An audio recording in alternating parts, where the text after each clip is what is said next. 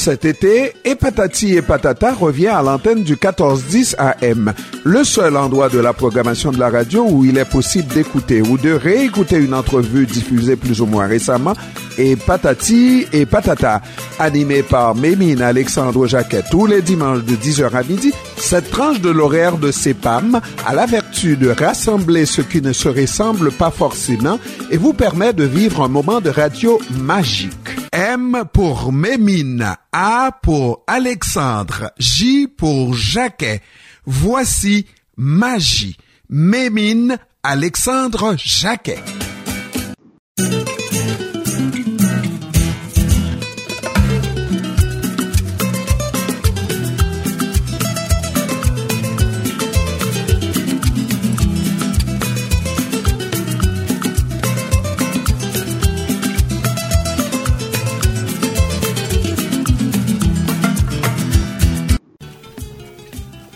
Revoici pour la deuxième heure de l'émission de ce dimanche. Je vous propose une entrevue qui a été réalisée à l'émission Grâce Matinée, cette fois, animée par Jean-Ernest Pierre.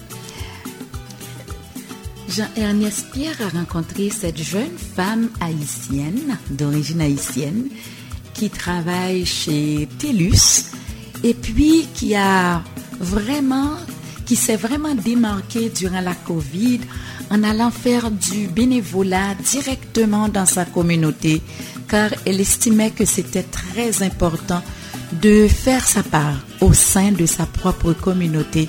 Je veux parler de la communauté haïtienne à Montréal. Écoutez Jean-Ernest Pierre avec son invité modèle, je dirais. Bon après-midi, Fabiola. Bon après-midi à toi-même, merci. Ça va bien? Ça va très bien, merci vous-même. Oui, ça va très bien. Alors, euh, Fabiola, euh, euh, je t'invite cet après-midi pour nous parler un peu de ton implication à l'occasion de la pandémie de Covid-19. cette pandémie qui touche un peu tout le monde, mais très fortement les membres de la communauté haïtienne de Montréal. Tu es une jeune haïtienne et tu as décidé de t'impliquer.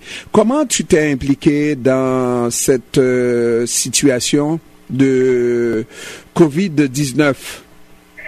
Bon, euh, bon, d'abord, euh, le travail où je, ben, où je travaille présentement, donc je travaille chez TELUS et chaque année, les journées dans le cadre des journées du bénévolat TELUS, qui en sont maintenant à leur 15e édition, ont organise des, des, euh, des activités mhm. pour euh, pouvoir euh, aider en aide, venir en aide en fait à notre aux gens de notre communauté ou des gens qui sont proches de nous dans le cadre mais, de mais, la mais je comprends je comprends Fabiola que, euh, TELUS euh, réalise ces journées euh, de bénévolat et ça n'a rien à voir avec euh, des membres de la communauté haïtienne non effectivement effectivement. donc une personne d'origine haïtienne peut choisir de faire son bénévolat dans le cadre des journées de bénévolat de TELUS comme elle l'entend mais il y a une Fabiola qui, elle, Fabiola Belotte, qui est haïtienne et qui a décidé de euh, faire sa journée de bénévolat euh, et plus qu'une journée, n'est-ce pas, dans sa communauté haïtienne. C'est comme ça. Voilà. Et hmm. voilà. Donc moi, dans moi, je m'implique dans ma communauté, dans ma communauté haïtienne, et c'est important pour moi. Euh, certainement dans la dans le dans la pandémie de contacter les gens euh, qui normalement ne parlent pas, euh, ben, qui maîtrisent pas nécessairement la langue euh, française, euh, de les contacter et de pouvoir savoir ou être certaines qu'ils sont bien, qu'ils connaissent bien les, les mesures de sécurité qui ont été mises en place. Donc, en collaboration avec le Centre de femmes interculturelles Claire, qui est basé à Montréal-Nord aussi, on a fait des appels euh, pour euh, rentrer en contact avec les femmes euh, et leur parler en créole pour être certaines qu'elles vont bien, qu'elles sont en mesure, quels, quels, sont leurs besoins, si elles avaient des besoins spécifiques, qu'elles étaient au courant aussi que le centre était là pour les aider comme c'est un c'est un, un, besoin essentiel. alors j'ai comme organisé cette ces appels-là que j'ai fait. Donc, j'ai contacté presque 50 femmes dans la communauté. on s'est parlé, on, on, a conversé, on s'est assuré que elles étaient bien au, courant de, de, la situation et des mesures à prendre pour, pour bien se protéger elles-mêmes. Et ça, euh, Fabiola, euh, c'est sexiste ça de vouloir parler qu'avec des femmes. Hein? Tu aurais pu, euh, parce qu'il doit y avoir aussi des hommes euh, qui ne maîtrisent pas nécessairement le français et tu aurais pu choisir d'aider dans ce sens-là aussi, un peu tout le monde. Effectivement, euh, ben, comme le centre, euh, leur service est un peu plus euh, pour les femmes. Mhm. Donc, c'est pour ça que le but était de contacter les, les femmes, mais euh, ça n'exclut pas non plus de, de contacter les hommes. Mais j'ai voulu te terquiner, tu comprends. Fabiola, euh, on ne s'improvise pas, on n'improvise pas un programme du jour au lendemain euh, et qu'on dise, moi, je vais faire des appels et m'assurer que toutes les femmes euh, de ma communauté, enfin, d'une d'une certaine communauté, dans Montréal-Nord plus précisément, que ces gens-là comprennent ce qui se passe euh, et euh, sont en mesure donc de prendre les bonnes dispositions pour se protéger. C'est qu'on a senti à un moment donné qu'il y avait un besoin dans ce sens-là, c'est ça? Euh, ben, quand j'ai commencé à faire cette campagne-là, Montréal-Nord n'était pas encore visé comme étant le centre, comme un point chaud euh, de la situation présentement. Mhm. Donc, euh, moi, je l'ai fait au, euh, au départ, là, dès le début, pour s'assurer de... C'était comme un peu, pour moi, un moyen d'urgence dès que, que les, les, mesures ont été mises directement par le gouvernement et tout ça. Donc, c'était quelque chose qui avait été que j'ai commencé dès le départ. Mais euh, euh, est-ce que tu avais un sentiment que ça allait tourner comme ça, c'est-à-dire que Montréal-Nord allait devenir un, point chaud euh, de Covid? Pas du tout. Non, je ne m'attendais pas. Je, m'attendais pas à ce que ce soit que Montréal-Nord devienne un point chaud du tout. moi, je l'ai fait simplement parce que, bon, c'est Montréal-Nord, c'est un endroit où normalement, avec le centre, je m'implique. Euh, donc, c'était d'abord le, l'endroit le, qui était le plus normal, en fait, pour moi, pour pouvoir euh, faire ce que je fais déjà. Mm-hmm.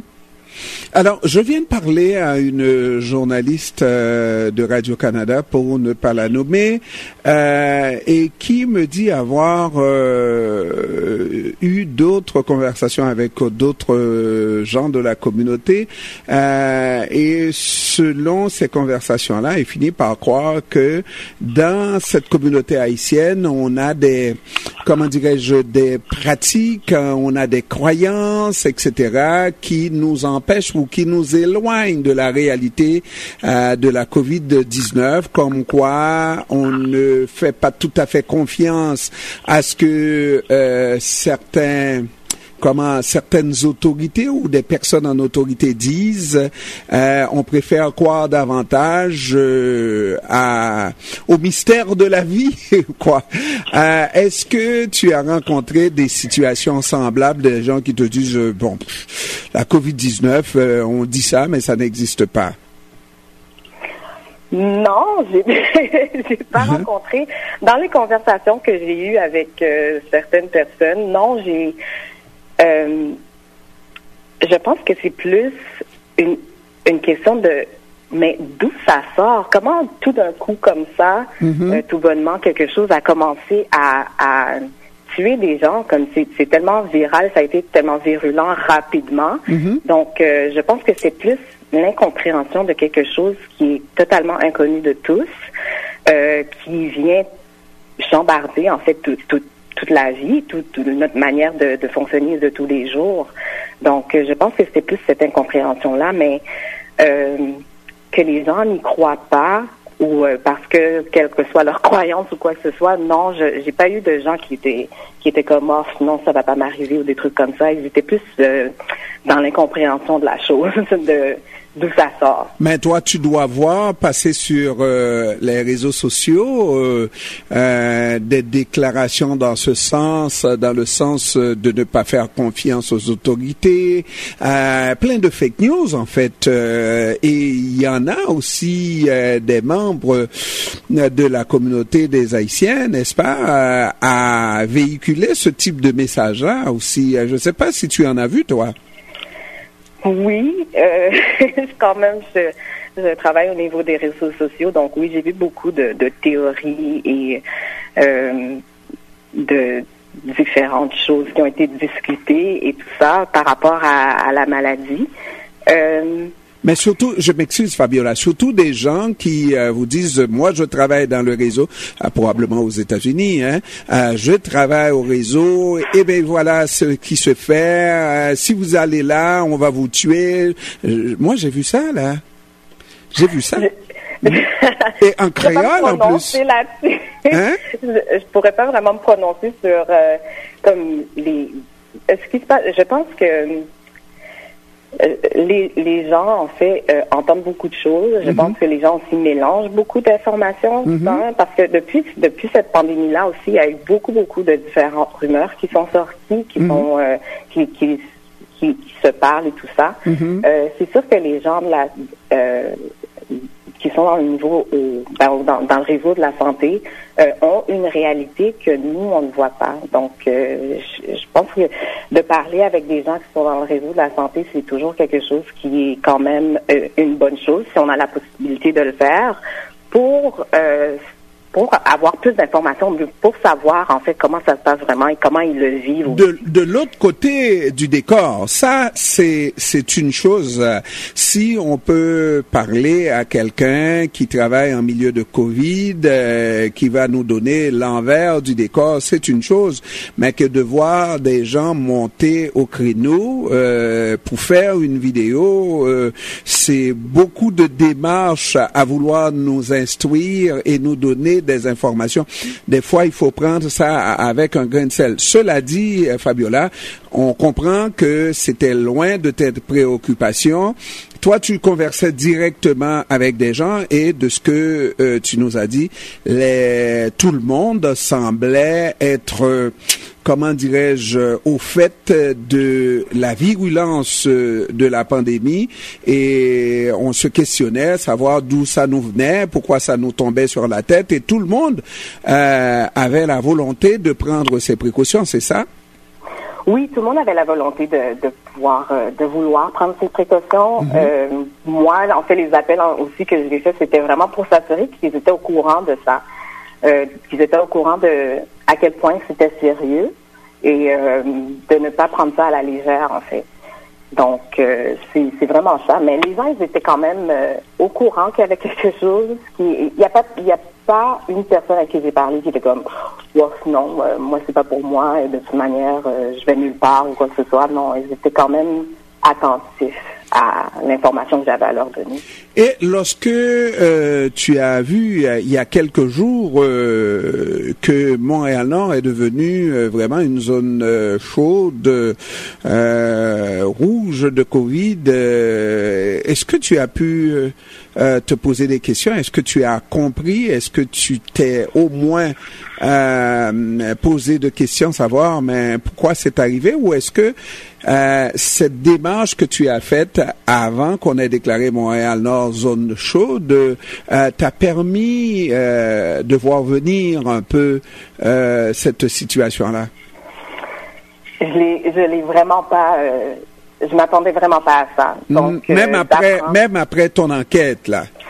Même quand, quand, après les appels et quand j'ai vu aux nouvelles justement que Montréal-Nord devenait un, ce qu'ils appellent l'épicentre de, de, de la COVID-19, pour moi, ça a été comme un peu choquant parce que euh, je, à la fin de la journée, c'est que est-ce qu'on utilise les bonnes raisons pour lesquelles on dit que c'est un, épicentre, euh, que Montréal-Nord est un épicentre? C'est ce qui, c'est la question en fait que je me pose. Donc, euh, je pense pas que c'est je ne voudrais pas dire que c'est une négligence ou quoi que ce soit de, ce qui se passe à Montréal-Nord directement. Cependant, euh, j'ai l'incompréhension à savoir pourquoi à ce, à ce moment-ci de, de, de, cette pandémie-là, est-ce que Montréal-Nord est visé comme étant euh, l'endroit qui est le plus affecté euh, de Montréal? Euh, Mais est-ce que dans ton questionnement, tu prends en compte la situation socio-économique de Montréal-Nord? Parce que Montréal-Nord, oui. Hein? Oui, effectivement, il faut la prendre en compte. il faut savoir aussi que, bon, c'est il y a beaucoup de personnes aussi qui sont dans le réseau de la santé qui, qui travaillent aussi euh, à, Montréal, qui habitent aussi euh, à Montréal-Nord. Donc, euh, nécessairement, ça les met beaucoup plus à risque. Mm-hmm. maintenant, c'est de voir comment on peut maintenant, à ce moment-là, c'est de faire beaucoup plus de campagnes de, prévention et, surtout de, de pour, comme on dit, on, comme on parle de courbes, c'est de faire descendre cette courbe-là dans dans, dans, cette, dans la région Montréal-Nord. Alors, euh, ma prochaine, effectivement, c'était de, euh, lorsqu'on commence, on est en si bon chemin et qu'on trouve euh, euh que euh, le jeu en vaut la chandelle ou qu'est-ce qui reste à faire? Par exemple, dans Montréal-Nord, on dit que, on dit, c'est les statistiques qui prouvent que Montréal-Nord, c'est le comté le plus pauvre, pas du Québec, mais du Canada. Alors, qu'est-ce qui reste à faire pour euh, faire avec les autorités naturellement, euh, pour faire évoluer Montréal-Nord et que Montréal-Nord finisse par laisser derrière cette étiquette euh, du comté le plus pauvre du Canada? C'est la question à 100 000, hein? Une grande question. Ah. Mais, mais du côté de la population, comme euh, ces contacts de, proche en proche, euh, contacts directs, euh, est-ce qu'il y a quelque chose, effectivement, que la société civile que nous représentons, on pourrait faire pour comme amorcer un changement de, de, de paradigme dans Montréal-Nord? pour pour moi, en fait, l'informe comme ce que je pense nécessairement, c'est que les euh, il y, a, beaucoup il y a beaucoup de, différents euh, centres, il y a beaucoup de d'endroits euh, qui sont à Montréal Nord qui sont considérés comme des des ressources, des endroits où les gens peuvent aller chercher certaines ressources. Euh, si, euh, si je nomme par exemple le Centre Claire qui en est un, euh, je pense que ça, ça commence de là. Les gens peuvent, premièrement en tant que communauté, on doit commencer aussi à, à vouloir changer la culture et, l'image de de, de, de, qui on est. Mm-hmm. on vit dans Montréal, on vit à Montréal-Nord. Euh, voici la réalité des gens, voici comment les gens nous perçoivent à Montréal-Nord. Qu'est-ce qu'on peut faire pour euh, pour les changer? Euh, Les gens aussi, comme justement du gouvernement, doivent être aussi. puis je vois quand même une présence des gens du gouvernement, les gens de la mairesse de Montréal-Nord et les, gens même qui sont de leur comté et tout ça. sont quand même présents pour pour les gens à Montréal-Nord nécessairement. Puis je pense pas que c'est une image dont ils sont fiers non plus de dire comme ça que bon euh, la, la, la, le comté le plus pauvre euh, au Canada. On, je pense pas que c'est l'image qu'on veut se donner.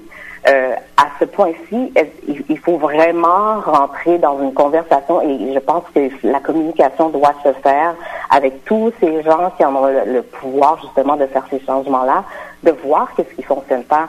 Euh, il faut commencer à euh, réaliser aussi quels sont les besoins de, de, de Montréal-Nord. C'est, c'est, pas juste de dire, OK, ben, on, on est euh, une, une, région pauvre et ben c'est comme ça, puis on va rester ça comme ça. Ben, maintenant que c'est à, à l'œil de tout le monde, qu'est-ce qu'on fait pour changer ça? Il faut se rencontrer, il faut se parler, il faut que les gens du gouvernement maintenant soient au courant de ces choses-là. Et puis c'est, c'est, c'est dommage que ça soit comme une pandémie comme ça qui fait que oh, on s'ouvre l'œil sur des secteurs qui sont euh, qui sont qui sont beaucoup plus mal en point que d'autres. Et, et, je parlais de la société civile que nous représentons. c'est vrai que les pouvoirs publics, oui, doivent contribuer, mais c'est vrai aussi que nous devrions avoir des prétentions, des ambitions davantage, des ambitions pour changer les choses. Et nous avons le pouvoir de changer véritablement les choses si on prend les mesures qu'il faut, si on, on a cette entraide euh, qu'il faut aussi dans la communauté, euh, oui, ça peut se faire, n'est-ce pas? Oui, moi j'y crois en tout cas, j'y crois fortement. Euh, il y a des y a, y a des changements que, que nous aussi il faut arrêter de de peut-être d'avoir à se plaindre ou d'avoir à se, se, dire que bon ben on est dans Montréal-Nord et on est juste de telle manière et de, garder ça comme ça. Non, je pense qu'aujourd'hui, euh, dans la société où on est maintenant, on a beaucoup plus de moyens de pouvoir se, se, sortir d'une situation et je pense que tout le monde ensemble euh, a, doit y mettre main. Fabiola, Fabiola, euh, vous avez été euh, élevé par euh, enfin une famille. vous avez eu la chance d'avoir enfin des, des gens qui vous ont qui t'ont aidé. Je m'excuse de vous voyer, mais on sait qu'il y a beaucoup de jeunes dans Montréal-Nord qui n'ont pas eu cette chance-là et qui deviennent surtout des jeunes filles qui deviennent mères euh, en bas âge et qui n'ont pas la capacité de continuer, etc. Et c'est un, un exemple à donner qu'il faut continuer à étudier, qu'il faut vouloir aller de l'avant, euh, qu'il faut arrêter de de, de, de, de, se laisser tenter par la facilité de la vie. La facilité de la vie, c'est euh, n'importe quoi pour euh, 1000 dollars et puis voilà, vous avez 1000 dollars et puis euh, ça vous donne un casier judiciaire là. Pas vrai? C'est vrai. Moi, j'ai, euh, ben, en fait, c'était quelque chose, en fait, euh, chez, chez, nous, tout le monde avait, on devait aller à l'école, ça faisait partie de, les valeurs. Ça faisait partie de, de, mes valeurs, des valeurs de ma mère aussi, qui nous ont, on est tous allés à l'école, on a tous étudié, euh, puis, euh, mais encore là aussi, ben, c'est, c'est, je je sais pas, il y a tellement il y a tellement une forme de, de programmes qui sont là pour euh, pour les jeunes qui qui euh, qui ont de la difficulté et des trucs comme ça. Donc euh, je pense que c'est de mettre en valeur tous ces programmes-là qui sont disponibles pour nos jeunes, pour les gens aussi qui qui en ont besoin, pour de, de, les mettre en valeur et de de les rendre accessibles à tout le monde.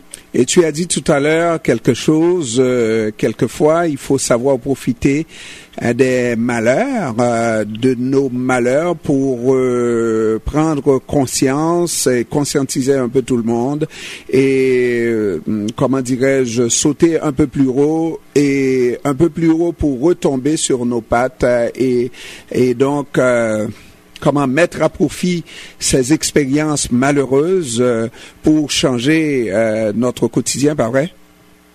Voilà, c'est ça. Donc moi, en fait, c'est ce qui vient me chercher en faisant du bénévolat. Ça me permet de me rapprocher des gens. Ça me permet de, de, de voir quelle est leur réalité aussi. Donc, euh, puis aussi de leur donner le plus de ressources possible, même si euh, ne serait-ce que c'est en, donnant son temps de juste à une personne de voir à quel point on peut faire la différence aussi dans leur monde à eux. Donc, euh, de s'impliquer le plus possible, c'est ce qui va faire, c'est ce qui, va créer un changement. Et puis j'espère que ce sera un mouvement que, que les gens auront de faire naturellement aussi, de, de vouloir s'aider, de vouloir s'entraider l'un l'autre comme ça. Fabiola, euh, on s'est parlé aujourd'hui à la radio et euh, je suis sûr que c'est une euh, première pour moi, mais c'est pas la dernière parce qu'il faut rassembler ces ressources là et travailler tout le monde ensemble dans le même sens, euh, dans le sens de manquer, de changer notre notre société. On est capable de changer notre société et une jeune femme qui travaille chez TELUS, Madame, Mesdemoiselles, Messieurs qui un jour a décidé de donner de son temps à sa communauté et ça, ça a son poids. Moi, je dis que ça a son poids.